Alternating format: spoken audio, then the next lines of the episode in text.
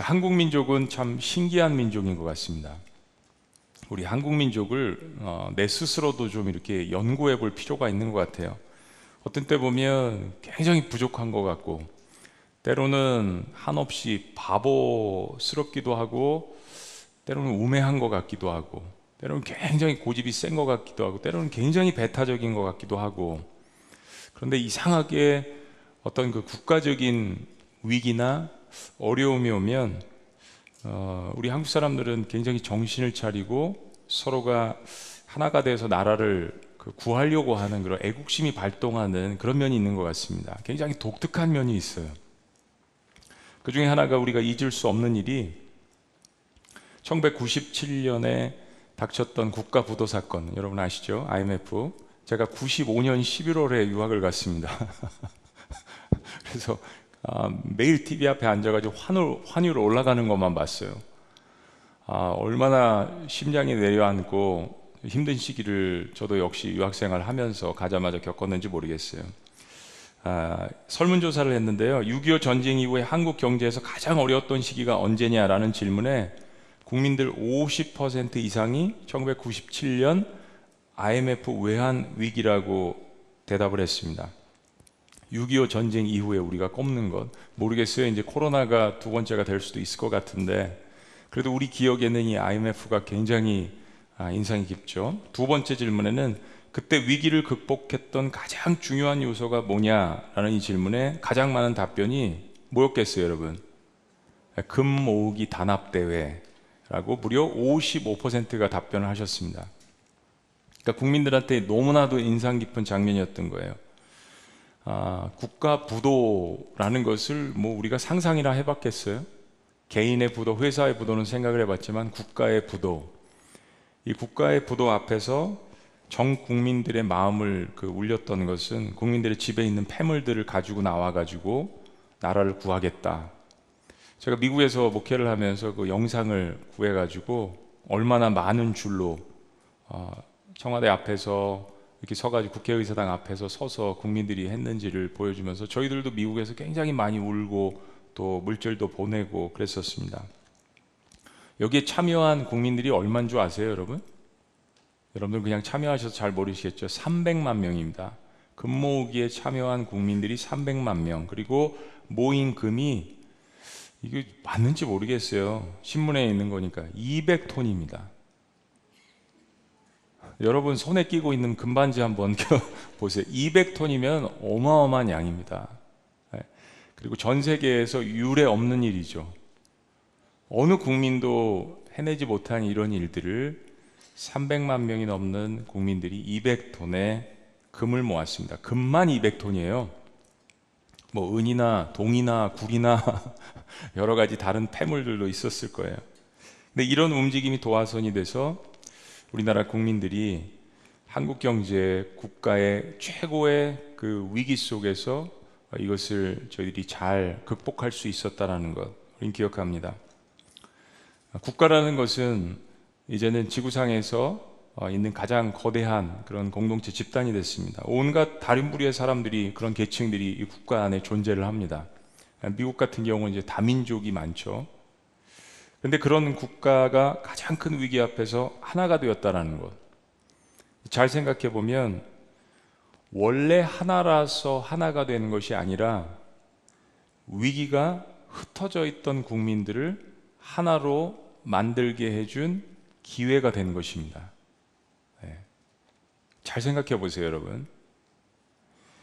교회는 우주에 하나님께서 세우신 하나님 나라에 속해 있는 가장 거대한 신앙 공동체입니다. 저는 에베소서 말씀을 통하여서 이런 일이 닥칠 줄 알았나요? 닥칠 줄 알았으면 예배 시리즈도 안 했을 거고 교회 시리즈도 안 했을 거예요 아마. 그냥 그 성도님들 위로하고 또 영성에 대한 설교하고 이랬겠죠. 처음엔 후회도 많이 들었어요. 교회 하나님 모이지도 않는데 교회에 대해 설교하고 예배 사람들도 없는데 예배에 대해 설교하고 그런 불평이 한 3월 중순 정도까지 있었던 것 같아요. 가만히 생각을 해보니까 하나님께서 미리 이 말씀을 주셨던 것 같아요.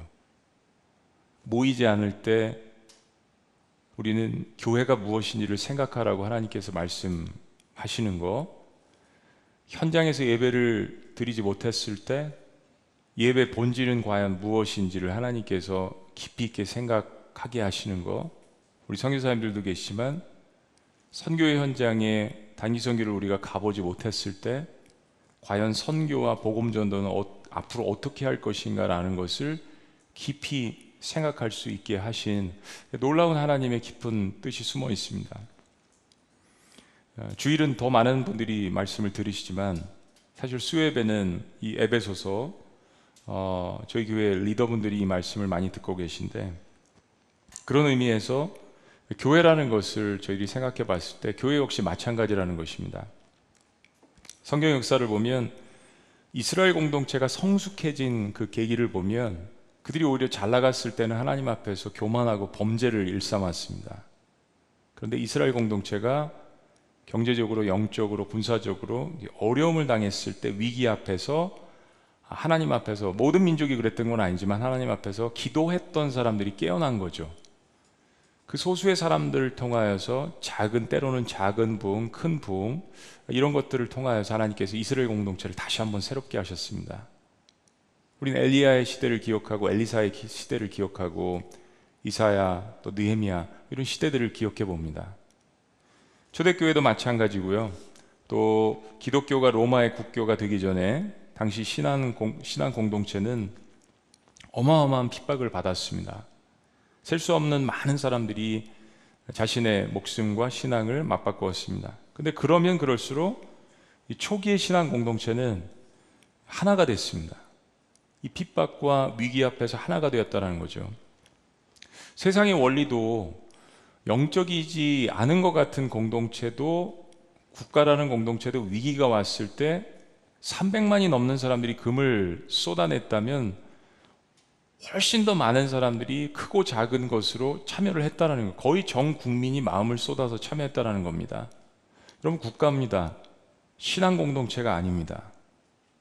그럼 우리가 어, 세상에서 일어나는 이런 일들을 보면서 과연 신앙인들은 어떻게 나아가야 될 것인가?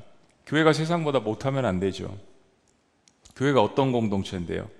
예수 그리스도의 피값으로 사신받은 국가가 이 세상에서 가장 거대하게 눈에 보이는 공동체라면 하나님 나라에 속한 교회 공동체는 그 위에 있는 이 세상을 이념과 정치와 철학과 모든 것을 뛰어넘는 하나님께서 우리에게 주신 거대한 신앙 공동체입니다. 그래서 교회도 고난과 핍박의 위기 속에서 오히려 질서가 잡혀갔고 그리고 거룩해졌고 서로가 하나 되었던 그러한 교회사의 모습들을 저희들이 보게 됩니다. 굉장히 중요한 교훈입니다. 지난 두 번과 오늘 걸쳐서 우리 주제는 부부의 비밀은 곧 교회의 비밀이다라는 주제입니다. 이 말은 우리가 가정 문제가 있을 때 그 해답을 하나님이 세우신 신비, 신부인 교회와 신랑 되신 예수님과의 관계에서 그 해답을 찾아야 된다는 것입니다. 근데 여러분 잘 생각해 보시면 결혼 카운셀링을 하시는 전문가도 그렇고 목회자인 저희들도 그렇고 부부 상담을 할 때 거의가 이 원론적인 주님이 우리에게 가르쳐 주신 남편과 아내와의 관계는 그리스도와 교회 관계로 철저하게 말씀을 해 주셨는데 부부 상담을 하면서 거의 단 한 번도 제가 좀 지나쳤나요? 여러분들도 누구를 격려하시고 리더로서 혹은 친구로서 성도로서 격려를 하실 때 그 부부들의 문제를 보면서 교회와 그리스도 주님께서 가르쳐 주신 이 말씀을 통하여서 무엇이 문제인지 뭐가 본질이 잘못되었는지 혹은 격려할 때 남편은 이래서 아내는 이래서 이 말씀으로 위로를 했던 적이 우리가 있는가 생각해 보면 거의 그러지 않았던 것 같습니다. 근데 이것은 하나님께서 우리에게 주신 너무나도 놀라운 말씀입니다. 기적이라는 것은 사실 많은 말을 하거나 많은 지혜와 지식을 가지고 철학을 가지고 다가가는 것이 아니라 하나님의 말씀에 단순하게 순종할 때 홍해가 갈라지고 오병이어의 기적이 일어나고 죽은 자가 살아나는 놀라운 역사들을 우리가 성경에서 봅니다. 카운셀링을 하고 사람들을 위로하고 격려한다고 하면서 내 모든 경험과 지식을 동원할 때도 있어야겠지만 그러나 그 밑바탕에 하나님께서 주신 가장 단순한 가정의 본질 그리고 그것을 치유할 수 있는 가장 강력한 무기를 교회의 비밀 속에서 주님께서 주셨다라는 것. 오늘날 이것을 가정이 어렵고 교회가 힘들 때 이것을 보지 못하게 하는 사탄의 전략이 있습니다. 세상적인 이론과 더 많은 경험, 경험과 온갖 지식들을 동원하여서 가정을 치료하려고 하지만 주님께서 말씀하시는 것 아내와 남편과의 관계는 그리스도와 교회와의 관계라는 것을 우리 가슴 속에서 지어내려는 작업들을 지난 100년, 200년간 거의 우리의 삶 가운데 지속적으로 사탄은 해내었습니다. 계명, 계몽주의 이후로 성의 자유화, 포스모던 시대 이런 것들을 지나면서 우리 이성적으로 모든 것을 판단하려고 하나님의 말씀을 판단해 버리는 그러한 죄들을 저희들이 범했죠. 근데 오늘 에베소서는 우리에게 가정이 어떻게 회복되어야 되는지 아주 단순하게 예수 그리스도와 교회의 관계 속에서 우리들에게 그 본질을 말씀해 주십니다. 그러니까 오늘 주제는 하나됨인데 하나됨에 있어서도 부부가 하나 되기 위해서 교회는 교회라는 신앙 공동체 안에서 그 답을 저희들이 찾아야 된다는 것입니다. 자, 이제까지 이야기한 국가나 교회 이야기들과 마찬가지로 가정 역시 위기를 통해서 하나가 되는 법을 저희들이 배워야 된다는 거죠. 저희들의 모든 신앙의 그 위기들은 어, 하나님께서 말씀해 주신 성경에서 특별히 에베소서는 교회를 통하여서 우리의 신앙의 본질을 깨닫게 하시고 성도의 본질을 깨닫게 하시고 그 다음에 이제 가정의 본질을 깨닫게 하시고 그리고 이제 마지막 영적 전쟁을 통하여서 우리에게 가르쳐 주십니다. 요즘 이제 젊은 가정들을 많이 결혼을 아, 이렇게 주례를 하고 또 상담을 하고 그러다 보면 비교해 보면 물질적으로 옛날보다는 풍요로운 것 같습니다. 뭐 직장 생활하는데 어려움도 있고 인간관계도 그렇고 경쟁도 너무 심하고 그런 것들은 저희들이 많이 이해해 주어야 합니다. 그러나 그래도 불구하고 객관적으로 비교를 했을 때는 물질적으로 예전보다는 그래도 넉넉한 어, 환경이죠. 그리고 행복에 대한 열망도 높습니다. 그러니까 좋은 것. 우리는 옛날에 돈이 생기면 막 세이브를 했잖아요. 근데 지금은 지금 지금 젊은이들은 이제 지금 이 시간에 내가 버는 것을 가지고 지금 행복하는 데 투자를 하는 겁니다. 어, 우리 부모님들 세대처럼 미래가 내일 안 올지도 모르는데 미래를 위해서 10년, 20년, 30년 그냥 꼴까닥 죽을 때까지 계속 돈만 쌓아놓고 사실은 우리가 그렇게 했던 건 자녀들을 위해서 그랬던 거잖아요. 미래를 우리의 미래를 위한 것이 아니라 자녀들을 위해서. 요즘 자녀들은 조금 철학이 다른 게 그 물질을 가지고 그 결과를 가지고 지금 나를 행복하게 하는 이 행복에 대한 추구가 굉장히 그 마음 가운데 가득 차 있습니다. 지난번에 행복과 기쁨의 차이에 대해서 저희들이 말씀을 드렸지만요. 그런데도 불구하고 쉽게, 너무나도 쉽게 아, 갈라서는 모습, 또 자녀들이 탈선도 더욱더 많고, 예. 여러분, 이 자녀들이 게임을 많이 하지 않습니까? 그런데 이 게임을 한다라는 거는 그래도 돈이 있다는 거예요. 기계도 사야 되죠. 시간도 내야 되죠. 막 사달라고 졸르면 또 새로운 버전 나오면 또 그거 사다, 사다 줘야죠. 옛날에 그런 게 어디 있어요. 뭐 굴렁쇠하고 자치기 하고 땅 따먹기 하고 줄넘기 하고 그렇지 않습니까? 근데 이 물질을 가지고 아이들이 탈선하는 그런 모습들. 가정에도 더 많은 문제가 생기는 것 같습니다. 부모와 자, 자식 간에도 그렇고요. 근데 우리가 교회 공동체의 비밀을 생각하면서 잊지 말아야 되는 것은 가정 공동체가 하나가 될 때는 오히려 고난이라는 문제를 만났을 때 그것을 어떻게 극복하느냐에 따라서 모든 것이 결정되어지는 겁니다. 신앙의 본질과 똑같은 거고 지금 말씀드린 교회 공동체의 원리와 똑같은 것입니다. 오늘 본문 본문 본문 전인 28절 말씀 이렇게 이야기합니다. 이와 같이 이와 같이라는 것은 교회에 대한 원리를 설명하시고 다시 한번 부부 관계로 들어가시는 거죠. 이와 같이 남편들도 자기 아내 사랑하기를 자기 자신과 같이 할지니 자기 아내를 사랑하는 자는 자기를 사랑하는 것이라. 아내들이요 어떠십니까? 우리 대부분이 아내들이 많으신데 어떠세요? 말씀 너무 좋으시죠? 여러분 지난주에 숙제 내드렸죠? 이거 남편에게 가서 꼭 그 지혜롭게 남편들 들으시라고 하셨는데 남편 듣게 하신 분들 한번 손 들어 보세요. 아유, 예. 어, 지혜롭게 하라고 말씀을 드렸더니 아마 여러분들 굉장히 근심을 많이 하신 것 같은데 제가 지혜롭게 남편에게 이렇게 말씀드리라고 한 것은 여보 좋은 말 할 때 빨리 설교 들어 이런 뜻이었습니다. 너무 어렵게 생각을 하셨던 것 같아요. 오늘이라도 듣지 않으셨으니까 영적으로 부부는 한 마음으로 가야 되니까요. 여러분 이 말씀을 같이 한번 어, 지난주에 말씀도 그렇고 부부가 함께 앉으셔서 혹은 여러분들의 자녀들에게나 이 3주 동안 부부에 대해서 이야기한 것을 한번 같이 들으시고 또 토론하셨으면 좋겠어요. 예, 지난번에도 이 말씀을 봤지만 예수님 안에서 참된 자기 자신을 찾지 못한 사람들은 다른 사람들을 잘 용납하지 못한다라고 말씀드렸습니다. 뭐 애누리 없습니다. 분명합니다. 화를 쉽게 잘 내고 다른 사람들을 잘 받아들이지 자기는 사랑이 많다라고 이야기를 하죠. 근데 다른 사람들을 잘 받아들이지 못하는 이면을 보면 자기 자신을 용납을 못하는 겁니다. 사람은 자기 안에 space가 많을수록 다른 사람들을 받아들일 수 있거든요. 예수님께서 자기 자신을 부인하라는 말씀이 있죠. 제자 훈련의 가장 중요한 원리로 저도 삼습니다. 자기 자신을 부인하고 어, 내가 너희에게 명령한 그 자기 십자가를 지고 나를 따르라. 그런데 이 말씀은 자기 자신을 부인하는 것은 우리의 옛사람의 모습이죠. 에베소서에서도 계속 강조하는 옛사람의 모습, 우리의 그 썩어졌던 모습, 과거의 육신의 욕망으로 살았던 그런 모습을 부인하라는 이야기입니다. 근데 만약 내가 예수님을 정말로 만났다면 이제는 내 안에 예수님께서 사시는 것이잖아요. 그러니까 새로운 관점으로 나를 바라보는 것이잖아요. 내가 잘나서가 아니라 예수님께서 우리에게 부어주신 그 그리스도의 보혈과 그 공로를 통하여서 아, 나는 하나님의 존귀한 자녀구나.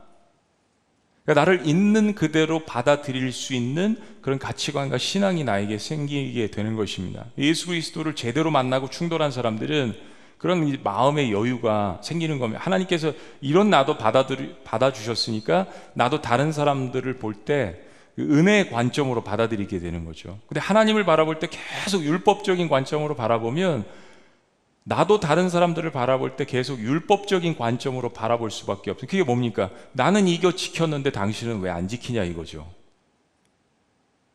그러니까 하나님께 은혜와 사랑을 많이 받은 사람은 그렇게 말하고 그렇게 행동하지 않거든요. 그러니까 이제는 아, 내가 나를 건강하게 사랑해야 될 충분한 이유가 생기게 된다라는 것이 새로운 옷을 갈아입고 신앙인이 되고 그리스도인이 된다는 것입니다. 자, 그러면 가정을 이루고 있는 사람이라면 변화된 자신이 가장 먼저 용납하고 사랑해야 될 대상이 누굴까요? 한 입을 덮고 잠자는 자기 배우자입니다. 오늘 성경이 그런데 남편들에게 이야기를 합니다. 다시 한 번요, 다시 한 번. 지난번에도 봤고 오늘 좀 전에 읽었고 다시 한 번이요. 그러니까 남편들께서 이 말씀을 들을 수 있도록 하여튼 어, 가진 방법과 수단을 동원하여서 이 말씀을 여러분 듣게 하셔야 됩니다. 제가 설교하면서 이렇게 이야기한 적이 없습니다, 여러분. 네. 자, 28절 다 같이 읽습니다. 시작. 이와 같이 남편들도 자기 아내 사랑하기를 자기 자신과 같이 할지니 자기 아내를 사랑하는 자는 자기를 사랑하는 것이라. 남편이 퇴근하고 돌아오시면 이렇게 그 핸드폰을 이렇게 해가지고 유튜브를 남편 들어오시면 이렇게 누를 수 있도록 해놓고 옆에 뭐 이렇게 한 10만 원 쌓아놓고 갈비도 좀 이렇게 사다 놓으시고 식사하실 때 거기다 이렇게 틀어놓으시니 하여튼 예. 아내분들께서 좀 힘이 세시다면 아까 말씀드린 것처럼 좋은 말 할 때 여보 들어 뭐 이렇게 하시든지 완력을 사용하시든지 사랑을 하시든지 하여튼 이 말씀을 같이 여러분 보셔야 됩니다. 왜냐하면 아내만 여자분들만 들으시면 너무 억울한 현상이 생길 수 있습니다. 예. 자, 다시요 이 말씀. 예. 제가 계속 원고에 없는 거 얘기하는 거는 여러분이 순종을 안 하시기 때문이에요 지금. 자 반대로 이야기하면 아내를 사랑하지 않는 자는 결국 자기 자신을 사랑하지 않는 겁니다. 이게 제 얘기하는 겁니다. 제 경험담, 저를 통해서 성경 말씀을 깨달은 거. 예. 그러니까 여러분들만 이거 들으시면 아무 소용이 없어요. 제가 보니까. 그냥 눈물로 남편만 위해서 기도하는 거예요. 예, 그러다 인생 종칠실 거예요? 그냥 여러분이 하시는 것보다 아, 매를 제가 대신 맞을 테니까 꼭 이 말씀을 여러분 같이 한번 기도하시면 여러분 여보 나 평생의 소원 하나가 있는데 우리 3주 동안 이 말씀을 꼭 같이 한번 보자. 여러분 그렇게 좀 해주셨으면 좋겠습니다. 네. 자 어디까지 했죠? 자기가 자기를 건강하게 사랑하는 것처럼 자기 아내를 사랑하라고 성경이 이야기하는 겁니다. 29절을 더 봅니다. 29절. 같이 시작 누구든지 언제나 자기 육체를 미워하지 않고 오직 양육하여 보호하기를 그리스도께서 교회에게 함과 같이 하나니 한 구절 한 구절을 여러분 묵상하셔야 됩니다. 내 이웃을 내 몸과 같이 사랑하라고 하셨어요. 마음과 뜻과 정성과 삶을 다해서 하나님 사랑하라 그리고 이웃을 사랑할 때는 내 이웃을 내 몸과 같이 하라는 이야기를 남과의 관계에서도 이야기하셨습니다. 남과의 관계에서도 그런데 동일하게 오늘 이 말씀을 하시면서 남편에게 자기 육체를 미워하지 않고 자기 육체를 미워하는 사람은 별로 없죠. 그냥 자기에게 온갖 좋은 것 다 쏟아붓기를 원하고 자기 자신의 유익. 사람은 이기적인 관점이 많으니까요. 오직 양육하여 보호하기를 그리스도께서 교회에게 함과 같이 하나니 내 이웃을 내 몸과 같이 사랑하는 말씀과 정확히 같은 말씀입니다. 근데 남편이 아내를 사랑할 때 그렇게 하라는 이야기죠. 양육한다는 이야기는 먹고 입히고 영적으로 육적으로 남편의 책임이라는 거예요. 그런 남편을 만들기 위해서 얼마나 아내들이 눈물로써 남편이 영적으로 설 수 있도록 기도하고 금식하고 결단을 해야겠습니까? 남편이 나를 먹일 수 있도록 육적으로 먹이는 것 이외에 영적으로 먹일 수 있도록 두 번째는 보호하기를 그랬습니다. 보호하기를 네. 아, 잘 케어하고 조심조심 이 아내는 조금 더 어, 연약한 그러한 그 육신적인 모습도 그렇고 그런 모습들을 가졌다라는 걸 성경이 이야기합니다. 남자의 역할은 아내를 잘 보호하는 것이죠. 같은 말씀이 반복되지만 여기서의 비유도 예수님께서 교회를 그렇게 하셨듯이 남편들은 아내를 사랑하라는 것입니다. 여러분 이거는 강력한 명령입니다. 강력한 명령이요. 29절을 제대로 해석하면 예수님도 자기 자신을 사랑하셨다는 이야기예요. 예수님께서 자신을 그렇게 귀하게 여기셨듯이 교회도 그렇게 귀하게 여기셨다라는 이야기입니다. 어떤 그 옛날에 이제 아이들 사역을 했을 때 아이들이 그런 질문 하더라고요. 한 번도 우린 생각해 보지 않은 질문이에요. 전사님, 하나님도 하나님을 사랑하세요? 제가 설교하고 가르치면서 야, 너, 너 사랑해야 돼. 받아줘야 돼. 너. 너를, 너 자신을. 그랬더니 하나님도 하나님을 사랑하세요? 그럼 우리 생각이나 해봤어요? 그런 질문들? 아이들은 정말 전국을 찌르는 질문을 합니다. 예수님께서 사람들을 위해서 희생하고 피를 내시고 살을 주시고 하셨지만은 예수님과 하나님은 자신을 사랑하시는 그 건강한 자화상 속에서 그 하나님의 이미지 속에서 우리가 탄생한 거잖아요. 맞습니다. 예수님도 자아가 있으셨습니다. 겟세만의 동산에서 십자가의 고난을 앞두시고 너무나도 괴로우셔서 아버지 할 수만 있으시면 이 잔을 내게서 지나가게 하옵소서라고 기도하시지 않으셨습니까? 자기 자신을 정말로 존귀하게 여기지 않는 남자는 아내도 귀하게 여길 수 없고 자녀도 귀하게 여길 수 없습니다. 모든 사람들이 마찬가지입니다. 신앙, 신앙인도요. 아내도 마찬가지고요. 여자도 마찬가지입니다. 근데 이 부분은 남자들에게 지금 강조를 하십니다. 질서와 순종에 관한 부분을 보시면 성경의 어느 구절도 밑에서부터 시작을 합니다. 질서와 순종은 아내들에게, 자녀들에게, 자녀들아 너희 부모에게 순종하라. 종들아 너희 상정에 순종하라. 밑에서부터 이야기를 합니다. 근데 죽음과 같은 사랑과 희생을 이야기하실 때는 리더들에게 이야기하십니다. 하나님의 말씀 명백합니다. 네. 어느 것이 더 어렵냐? 희생하고 사랑처럼 죽으라는 말씀이 조금 더 어렵다라고 말씀드렸잖아요. 왜냐하면 책임이 있기 때문에요. 근데 저도 결혼 생활을 20년 넘게 해보니까 이제야 이 말씀이 무슨 말씀인가를 조금씩 그 깨닫게 됩니다. 처음에는 정말 사랑해서 결혼한 것 같은데 나중에 보니까 아니더라고요. 다 조건 보고 또 외모 보고 한 것입니다. 오해하지 마세요. 조건이라는 건 제가 결혼을 준비하기 위해서 배우자를 위해서 열 가지를 기도했습니다. 열 가지의 체크리스트를 쫙 적어 놓고 하나님께서 90% 이렇게 응답을 해주시고 아 80% 나머지 두 개는 시간이 지남에 따라서 응답을 하시더라고요. 배우자에 대한 기도를 구체적으로 해야 됩니다. 그런데 이제 거기에 기도 열심히 하는 사람, 남편보다 조금 더 신앙이 좋았으면 좋겠다. 뭐 배우자가 부모님이 교회 다니셨으면 좋겠고 제가 목회할 거니까 저를 위해서 끊임없이 중복해 주시는 뭐 이런 그 제목들이 있었습니다. 그리고 또 나중에 생각해 보니까 외모 보고 결혼한 거예요. 오해하지 마세요. 제가 모든 사람들은 자기가 생각하는 그 외모의 기준이 있지 않습니까? 네. 그리고 살다 보면서 숱한 문제들을 만나게 됩니다. 진짜 사랑해서 결혼했는가? 백 사람 따져보면 한 커플 나올까 말까한 것 같아요. 근데 그러면서 비로소 아내를 사랑하는 법이 무엇인지를 막 그냥 치고받고 서로가 실망도 해보고 다퉈보기도 하고 그러면서 생각하게 됩니다.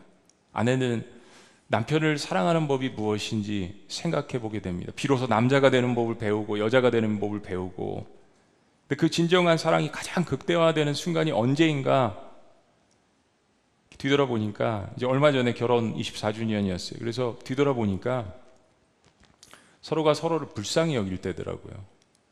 우리가 무슨 사역을 하거나 뭐 공부를 하거나 직장이나 성공의 정점을 찍었을 때가 아니라 가장 위기의 순간이 있었을 때 사랑이 극대화되는 게 진짜 사랑하는 거더라고요. 서로가 서로 불쌍히 여길 때, 상대방이 불쌍해질 때, 상대방이 고난을 만났을 때, 그 질병이 생긴다든지 자녀 양육의 대인 관계, 경제적으로 배우자가 당하는 그런 아픈 모습, 고난을 보면서 마음에 측은히 여기는 그런 마음. 예수님께서도 불쌍히 여기셨다. 이 말씀이 성경에 자주 등장합니다. 그리고 또한 가정이 공동으로 당하는 고난들 속에서 상대방을 생각하게 되는 거죠. 신기하게도 그럴 때는 내가 내 몸을 먼저 생각을 하는 것이 아니라 상대방을 먼저 생각하는 경지에까지 다다른다면 그게 이제 진짜 사랑하게 되는 거더라고요. 근데 남자들은 이게 좀 부족합니다. 자녀들이 막 아플 때 저희 이제 나중에 간증하겠지만요. 저희 둘째 아들 아토피가 너무 심했습니다. 자고 일어나면 온몸이 다 피투성이에요. 근데 자면서 막 부엌부 긁고 그러면 저는 어 그러면서 그냥 자요. 근데 여자는 오김없이 일어나서 자식들을 돌봅니다. 자기 몸보다 더 귀하게 여기는 그 사랑이 어머니의 사랑이 좀 더 있는 거죠.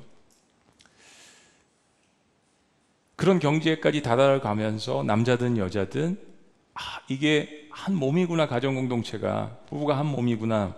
남편이 직장에서 어려움을 당하고 어깨가 축 처졌는데 아내가 막 짜증만 내면 사랑이 부족한 거죠. 남자들의 세계를 안다면 남자들의 고통과 책임감과 IMF 시대 때 얼마나 많은 사람들이 우울증과 또 자살을 경험을 했습니까? 그만큼 남자가 짊어져야 되는 이 엄청난 경제에 대한 부담감, 책임감은 그런 것입니다. Undercover. 다른 가족 구성원들은 undercover입니다. 아내가 몸이 아픈데 남편은 자기 몸만 생각하면 이거는 가정의 리더로서 결핍된 사람이죠. 가정에서 남편이 자기중심적인 사람의 가정은 행복하지 못한 것입니다. 물질의 문제는 전혀 상관이 없을 때가 많습니다. 근데 평상시에 비록 그런 사람이라도 퍼뜩 정신을 차리는 경우들이 있더라고요. 목회를 하다 보면 그럴 때가 있습니다. 아, 이분이 이런 분이 아니었는데 가정에 큰 어려움이 닥쳤을 때 그때 밑바닥에 있던 사랑이 나타납니다. 생각지 못했던 어려움들이 닥쳤을 때 상대방 배우자가 부채 질병에 걸린다든지 가정에 닥치는 엄청난 경제 어려움이라든지 영적으로 당하는 어려움이든지 서로 불쌍히 여기고 서로를 위해서 사랑의 마음이 싹트기 시작합니다. 위기와 고난이 서로를 하나로 만들어주게 되는 거죠. 그동안 확인되지 않았던 내 안에 있는 진짜 사랑이 확인되는 기회들이 이 고난을 통해서 알게 되는 것입니다.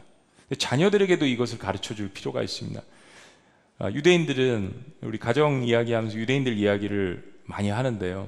탈무드 또 하브루타 아, 이런 그 책들을 여러분 한 권씩 사셔서 꼭 보시기를 바랍니다. 가정의 고난이 닥치면서 자녀들이 부모의 소중함을 깨달아야 합니다. 부모의 소중함. 함께 기도하고 사랑하는 법을 배우도록 가르쳐야 합니다. 이런 것을 배우지 못한 자녀들은 가정이라는 가장 작은 공동체 고난 속에서 자녀의 역할이 무엇이고 나는 어떻게 함께 아빠 엄마를 도와서 이것을 극복할 것인지 고난을 대처하는 위기를 대처하는 이 방법을 자녀들에게 가르쳐 주는 것이야말로 자녀들이 인생 가운데 이제는 사회에 나가서 거대한 폭풍으로 만났을 때 그것을 가장 대처할 수 있는 방법을 가르쳐 주는 거. 그리고 특별히 예수 그리스도의 이름으로 신앙 안에서 그것을 물리칠 수 있는 그 방법을 가르쳐 주는 것. 이거야말로 우리 신앙의 부모들이 다음 세대들에게 물려줘야 될 것들입니다. 이것을 못 배우면 가정을 이루었을 때 아무리 돈을 쥐어주고 재산을 물려줘도 어떻게 사랑하고 어떻게 인내하며 어떻게 고난을 극복하는지를 공동체를 섬겨야 하는지를 모르기 때문에 실패할 수밖에 없는 것입니다. 요즘 젊은 가정들이 자녀 양육에 실패하는 원인 중에 하나인 것 같습니다. 자녀들한테 자녀들이 원하는 거 해주고 싶은 것을 다 하는 그러한 우리 세대들을 봅니다. 정말 자녀들한테 잘하더라고요. 신앙 빼고. 저희 지구촌 교회를 이야기하는 전반적인 이야기를 말씀드리는 겁니다. 한국 사회 전반적인 이야기를요. 네. 신앙 빼고. 많은 사람들이 전도하고 다가가면 제가 전도할 때 보면 제가 목사인 거를 알면요 이야기를 하세요. 목사님 사실은 저 교회 다녀요. 주일날 교회 안 가세요? 아, 애들이 축구해서요. 야구해서요. 미술 해야 돼요. 학원에 가고 뭐 하고요. 그러니까 우선순위가 자녀고 우선순위가 자녀들의 성공입니다. 그것도 우상숭배잖아요. 자녀들이 하나님을 예배할 수 있도록 그러므로 말미암아서 그들의 위기와 그들이 가정을 이루었을 때 그 어려움이 닥치는 상황들 속에서 자녀들이 그것을 헤쳐나갈 수 있는 방법을 공동체라는 교회 공동체라는 신앙 공동체라는 그 안에서 자녀들이 할 수 있도록 가르쳐 함에도 불구하고 때로는 우리 교회 직분자들이 가장 많이 아이들을 교회에 보내지 않는 제가 교회 사역을 했을 때 한국에서 그런 모습들을 많이 보았습니다. 네. 부모의 고난을 알리고 야 아빠 너무 힘들다. 엄마 너무 힘들어. 기도해 주지 않으렴.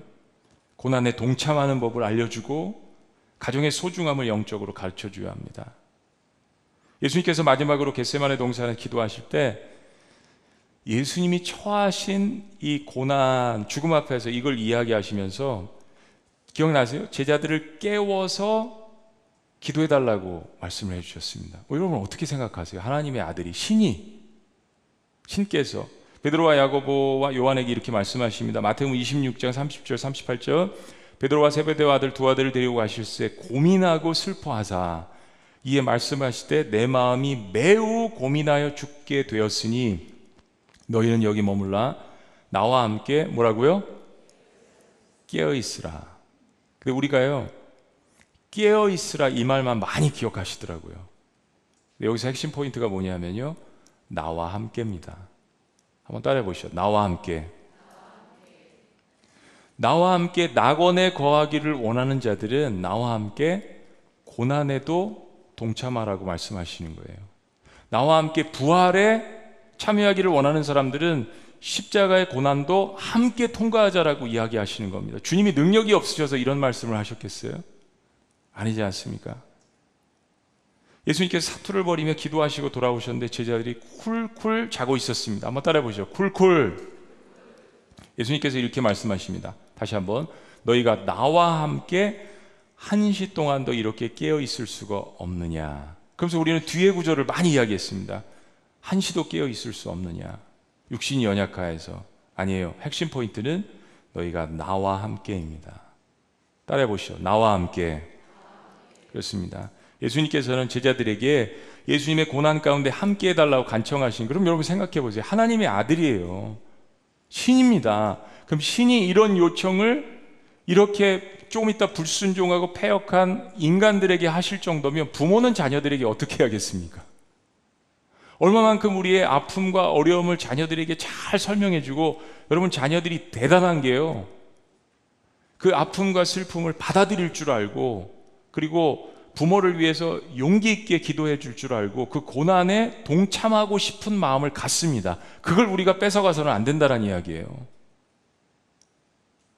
너무나도 중요한 원리를 예수님께로부터 저희들이 배워야 하는 것입니다. 자녀들이 성숙할 수 있는 절호의 기회입니다. 자녀들이 우리가 생각하는 것보다 훨씬 강합니다. 우리가 생각하는 것보다 훨씬 영적입니다. 우리가 생각하는 것보다 훨씬 부모의 고난에 동참하기를 원합니다. 때문에 고난을 함께 느낄 수 없도록 해주는 부모는 부모가 아닙니다. 유대인들은 이것을 신앙 공동체 안에서 배웠습니다. 참 유대인들이 마음 아픈 게 예수님을 메시아로 안 모셔서 그렇지 이런 면들은 그들이 2000년간의 나라 없는 그 고난과 방황 속에서 배웠습니다. 우리가 배워야 될 점이 있는 거죠. 29절을 다시 봅니다. 다시 보세요. 누구든지 언제나 자기 육체를 미워하지 않고 오직 양육하여 미워하지 않다는 건 사랑한다는 이야기죠. 자기 육체를 사랑하고 오직 양육하여 보호하기를 그리스도께서 교회에게 함과 같이 하나니 근데 이것을 아내에게도 적용하라는 이야기입니다. 아내는 남편에게도 적용하고 부모는 자녀에게도 적용하고 30절 다 같이 했습니다. 시작. 우리는 그 몸의 지체이니라. 교회가 지체이라고 이야기하신 주님께서 가정도 역시 한 지체가 아니냐라는 것을 우리에게 말씀해 주세요. 근데 우리는 교회가 지체라는 이야기는 많이 듣고도 가정 공동체가 하나라는 생각은 고난 가운데서 많이 하지 않는 부모 따로 자녀 따로 아내 따로 남편 따로 우리가 예수님의 몸이라는 사실은 가정부터 출발한다는 이야기입니다. 우리가 아플 때 예수님도 아파하시고 예수님께서 아프실 때 우리도 아파하는 것. 예, 옛날에 제가 이제 미국에서 가끔 가다가 한국에서 유명한 드라마가 있으면 그 비디오 테이프를 빌려가지고 한국에서 하는 거 일주일 후에 오더라고요. 많이는 안 봤습니다, 여러분. 저는 영적이라서 기도하고 말씀 보고 그래가지고 드라마를 많이는 안 봤습니다. 근데 그 드라마에서 딱 한 가지 기억나는 게 있어요. 와, 그 명대사 있잖아요. 아프냐? 나도 아프다. 네. 그게 뭐였죠? 드라마 제목이? 주몽? 우리 성교사님들 다 아시죠? 잘 모르세요? 성교사님들 영적이라 다 안 보셨어요. 네. 아프냐? 나도 아프다. 이 공감을 이야기하는 겁니다, 여러분. 예수님께서도 우리의 아픔에 동참하시고 우리도 예수님의 그 십자가의 아픔에 동참을 하는 거잖아요. 인간과 하나님이 서로의 고통에 대해서 공감을 할 수 있다라는 거 그게 교회와 그리스도의 관계고 하나님과 인간과의 관계라는 겁니다. 얼마나 멋있습니까? 근데 이것을 가정에 비유하셨습니다. 네. 하나 되게 하시는 것은 성령님의 역할입니다. 성령님이 임하시기 전까지는 이걸 몰랐어요, 제자들이. 몰랐습니다. 여기까지 내려오질 않은 거예요. 에베소 4장 3절 에베소의 핵심 가운데 하나죠. 평안에 매는 줄로 하나 되게 하신 것을 성령께서 하나 되게 하신 것을 힘써 지키게 하라. 성령님의 핵심입니다. 믿는 자의 각 마음속에 계신 이 성령님 교회 공동체가 하나 되는 두 번째 비결은 바로 고난의 위기에서 각자의 마음속에 계신 성령님을 철저하게 의지하는 것입니다. 사람들은 달라도 너무가 다릅니다. 저는요, 아내랑 결혼해서 아내, 여자가 이렇게 다른지 몰랐어요. 이렇게 다른지 알았다면 결혼을 다시 한번 고려를 해봤을 것을. 성령님을 통하여서는 마가의 다락방에서 뜨거운 하나됨의 역사가 일어났지 않습니까? 사람으로서는 할 수 없으나 성령님으로서는 할 수 있는 것 하나됨입니다. 부부관계가 마찬가지입니다. 교회 비밀이 가정을 살리고 성령의 비밀이 가정을 살리는 것입니다. 서로 마음속에 계신 성령님을 통해서 그리고 그 성령님을 의지할 때 겸허하게 두 사람의 다른 마음이 만나게 되는 것이죠. 결혼을 보니까요, 두 사람이 결혼하는 게 아니라 두 사람이 걸어왔던 문화와 전통과 그 뒤에 거대한 가문의 역사들이 뒤에 숨어 있더라고요. 이게 살면서 하나하나씩 나타나는 거예요. 하나하나씩. 예. 그러니까 성령 안에서 서로가 이해하고 교제하지 않으면 의지하지 않으면 절대로 부부는 한 몸이 될 수가 없다라는 거예요. 얼마만큼 우리가 성령님께 의지하고 성령 안에서 남편의 마음을 이해하고 하나님의 깊은 것이라도 통달하시는 성령님께서 남편의 깊은 것이라도 통달케 하시는 역사를 아내들에게 줄 줄로 믿습니다. 아내의 깊은 것이라도 통달하시는 하나님께서 남편에게 그 마음을 알게 하실 줄로 믿습니다. 두 번째 더 아멘을 많이 하시는 것 같아요. 그런 의미에서 31절 말씀을 봅니다. 31절 다 같이 시작. 그러므로 사람이 부모를 떠나 그의 아내와 합하여 그 둘이 한 육체가 될지니. 이 말씀은 남자나 여자가 결혼을 하면서 부모로부터 정신적으로 육체적 독립을 하는 것을 뜻합니다. 이제 성인이 돼서 또 하나의 새로운 가정을 이루는 것을 이야기합니다. 또 하나의 한 육체, 한 가정, 한 몸. 근데 다시 말하지만 이렇게 남녀가 하나가 되는 것의 비밀은 바로 예수님과 교회의 비밀에 있는 것입니다. 또 스위치를 하세요. 계속 가정교회, 가정교회. 32절 말씀 다 같이 시작. 이 비밀이 크도다. 나는 그리스도와 교회에 대하여 말하노라. 교회 비밀을 선포하라. 주제가 나왔습니다. 이 비밀이 크도다. 그러니까는 여러분 혹시나 여러분 가운데 안 믿는 가정에게 여러분 자녀를 시집 보내시고 장가 가셨다면 자녀가 그냥 하도 땡깡 부려가지고 막을 수 없어서 예, 그러신 분들이 있죠. 사실은 그거 안 되는 겁니다. 안 되는 거예요. 자녀를 어려운 길로 여러분 들어서게 만드는 겁니다. 물론 신앙생활 열심히 하고 좋은 신앙의 가문인 것 같은데 결혼시켜 봤더니 아닌 경우도 있죠. 그렇습니다. 기도를 우리가 결혼시키면서 얼마나 많이 해야 되겠습니까? 근데 어쨌든 영적으로 다른 두 사람이 만나서 영적으로 같아도 싸우고 잘 안 되는데 영적으로 다르면 얼마나 힘들겠어요. 만약에 그렇게 하셨다면 이거 뭐 되물릴 수 없는 거잖아요. 그러면 여러분 정말 그렇게 허가를 하셨다면 그 믿지 않는 가정과 여러분의 자녀들을 위하여서 눈물로 예레미야가 우리에게 주신 말씀처럼 눈물로 주야로 밤낮 통곡하며 기도하셔야 합니다. 그리고 하나님께서 들어주실 줄로 믿습니다. 부부에 대한 조언을 이렇게 결론 맺습니다. 33절 다 같이 읽습니다. 시작. 그러나 너희도 자기 아내 사랑하기를 자기 자신같이 하고 아내도 자기 남편을 존경하라. 존중하라. 존경하라. 다시 말하지만 하나님께서 세우신 질서 안에 서로가 사랑하고 존중하는 것이 가정의 평화를 이루는 비결입니다. 그리고 행복하게 살려면 거룩을 추구하라는 거 지난주에 말씀이었습니다. 그리고 오늘 주제인 하나가 되려면 고난을 당할 때 성령님을 의지하면서 하나가 되는 법을 저희들이 발견하고 배우는 것. 그리고 이 세 가지는 모두 다 예수님께서 교회에게 보여주신 사랑, 그리고 교회가 예수님께 드린 순종에서 비롯된 것입니다. 예수 그리스도를 바라봄으로 서로가 존중하고 순종하라고 했습니다. 저희 부부가 미국에서 가장 부러워했던 장면들 하나가 있습니다. 저희 아내는 옛날에 대학생 때 미국에서 공부를 하면서 맥도날드를 새벽 기도 끝나고 자주 갔대요.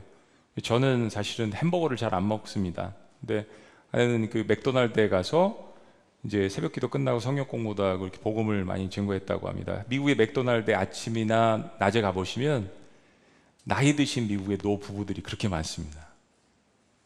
하얗게 백발이 되셔가지고 노 부부가 맥도날드에 앉아서 도란도란 이야기를 합니다. 그리고 한 세 가정이 모이면 남자들은 한 이쪽에 세 명, 여자들은 이쪽에 세 명, 목장하는 거예요, 목장. Cell group. 모든 사람들은 cell group이 기본이 다 돼 있습니다. 예수님만 들어가면 돼요. 그리고 맥도날드에서 나와서 두 부부가 노 부부가 걸어가는 그 모습. 뒤에서 바라볼 때 마음이 짠합니다. 공원에서 그 노 부부가 어, 때로는 남편이 아내를 부축하면서 때로는 아내가 남편을 부축하면서 걸어가는 그 뒷모습이 마음이 짠하면서도 저희가 그런 결심을 했습니다. 우리 나이 들면 저렇게 살자.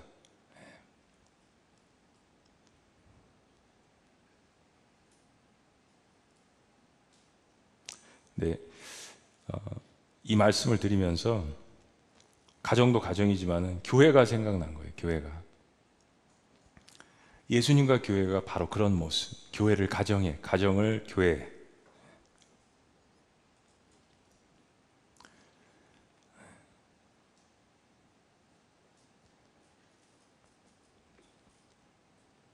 예수님 예수님께서 힘이 없으셔서 제자들에게 기도해 달라고 부탁하신 것이 아니잖아요. 고난에 동참할 수 있는 특권을 우리에게 주신 겁니다. 처음에는 아내가 불쌍히 여겨지고 남편이 불쌍히 여겨지고 자녀 입장에서 부모를 볼 때는 불쌍히 여겨지는데 예수님의 나중에 이 사역의 모습들과 부활과 성령 이걸 보면은 고난에 동참하는 것은 특권이더라고요. 예수님께서 그 특권을 제자들이 가르쳐 주신 것입니다.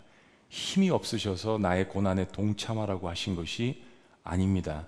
고난을 통과하는 그 능력을 통하여서 제자들에게 능력을 부활을 맛보게 하시기 위해서 고난에 동참하라고 이야기하신 것입니다. 아내가 남편의 고난에 동참하는 것은 특권입니다. 아내가 남편의 남편이 아내의 고난에 동참하는 것은 특권입니다. 불쌍히 여기는 단계부터 시작하는 것이죠. 여러분 사랑은요 특권입니다. 하나님께서 우리에게 주신 이 특권을 사용하러 말미암아서 부모와 자식 간의 관계, 그리고 아내와 남편과의 관계, 그리고 교회 안에서도 성도들과의 이런 관계가 예수 그리스도와 교회 관계처럼 그러한 우리의 모든 영적인 공동체가 회복되시기를 주의 이름으로 축복합니다. 기도하시겠습니다.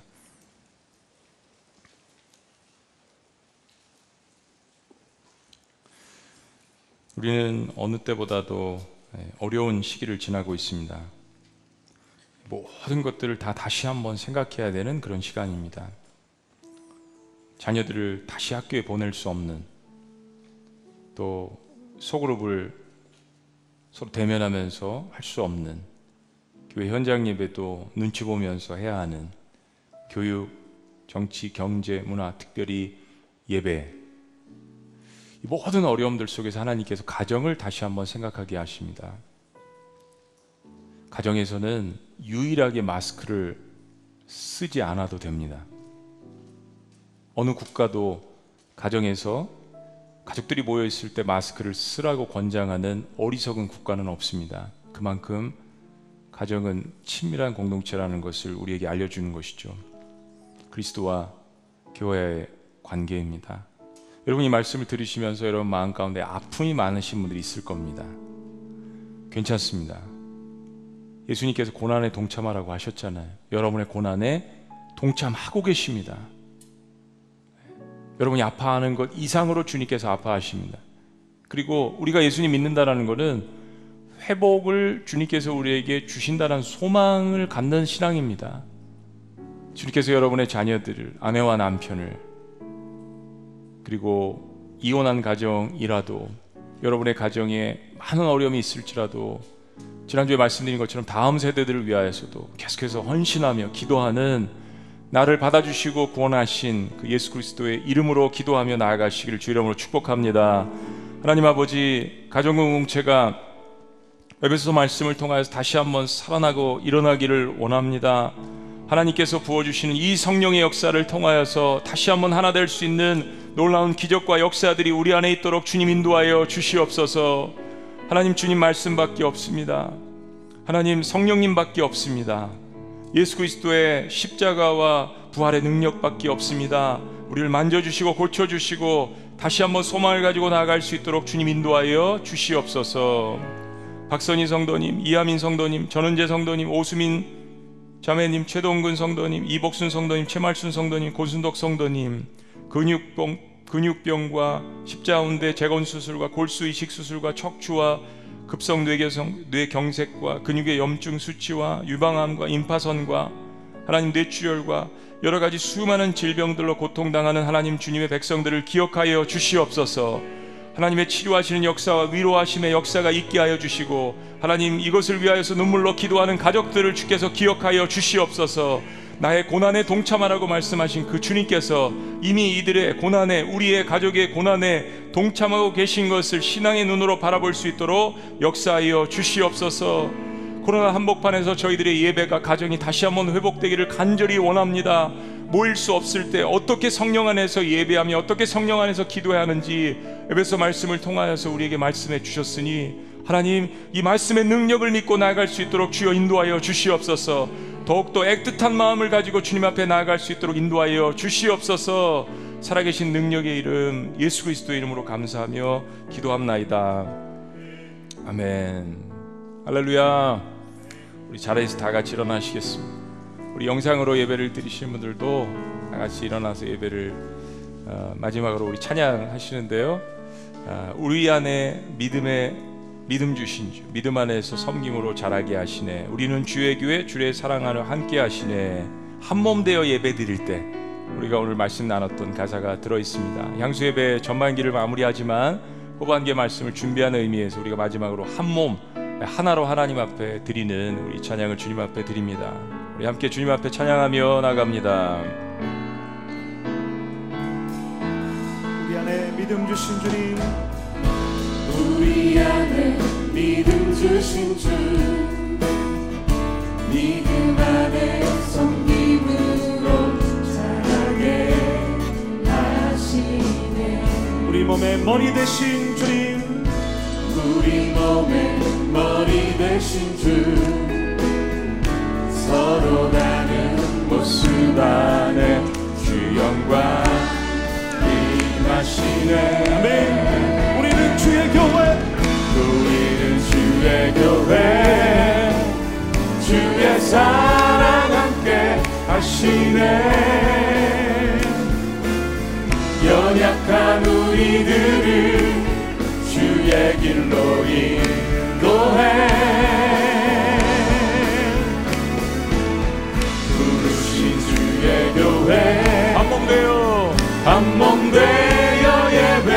드릴 때 주의 뜻 보이시며 주의 뜻 보이시며 주님을 닮게 하소서 다시 한번 우리 안에 우리 안에 믿음 주신 주 믿음 안에 믿음 안에 섬김으로 자라게 하시네 아멘. 우리 몸의 머리 되신 주 서로 다른 모습 안에 서로 다른 모습 안에 주 영광 임하시네. 우리는 주의 교회 우리는 주의 교회 주의 사랑 함께 하시네. 연약한 우리들을 연약한 우리들을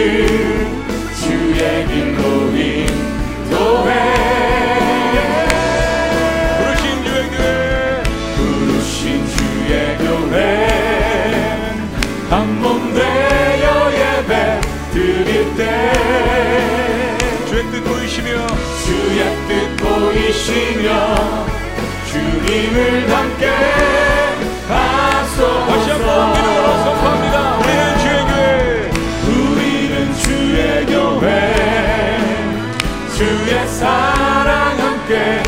하시네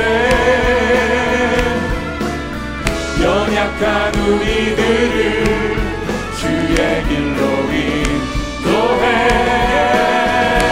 우리는 교회 우리는 주의 교회.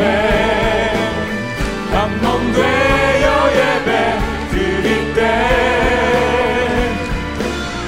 주의 뜻 보이시며 주님을 닮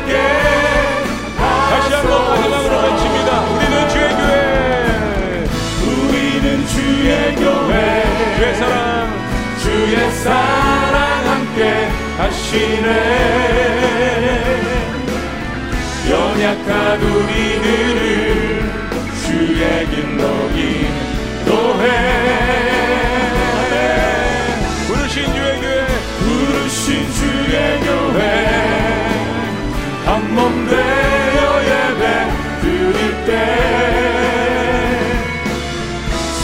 뜻 보이시며 주님을 닮게 하소서. 주님을 닮게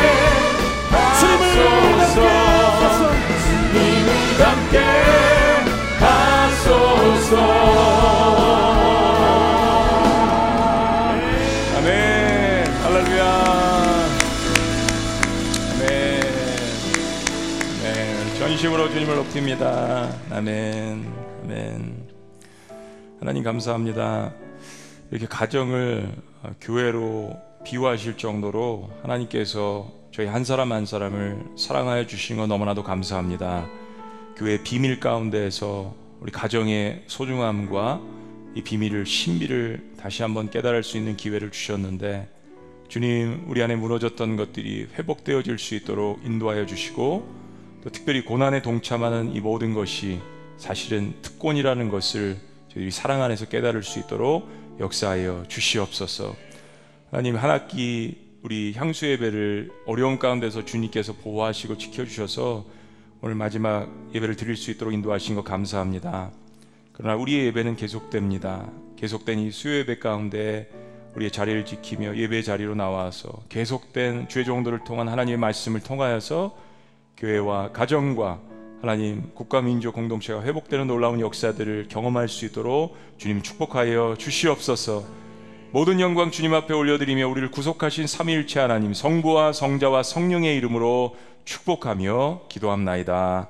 아멘.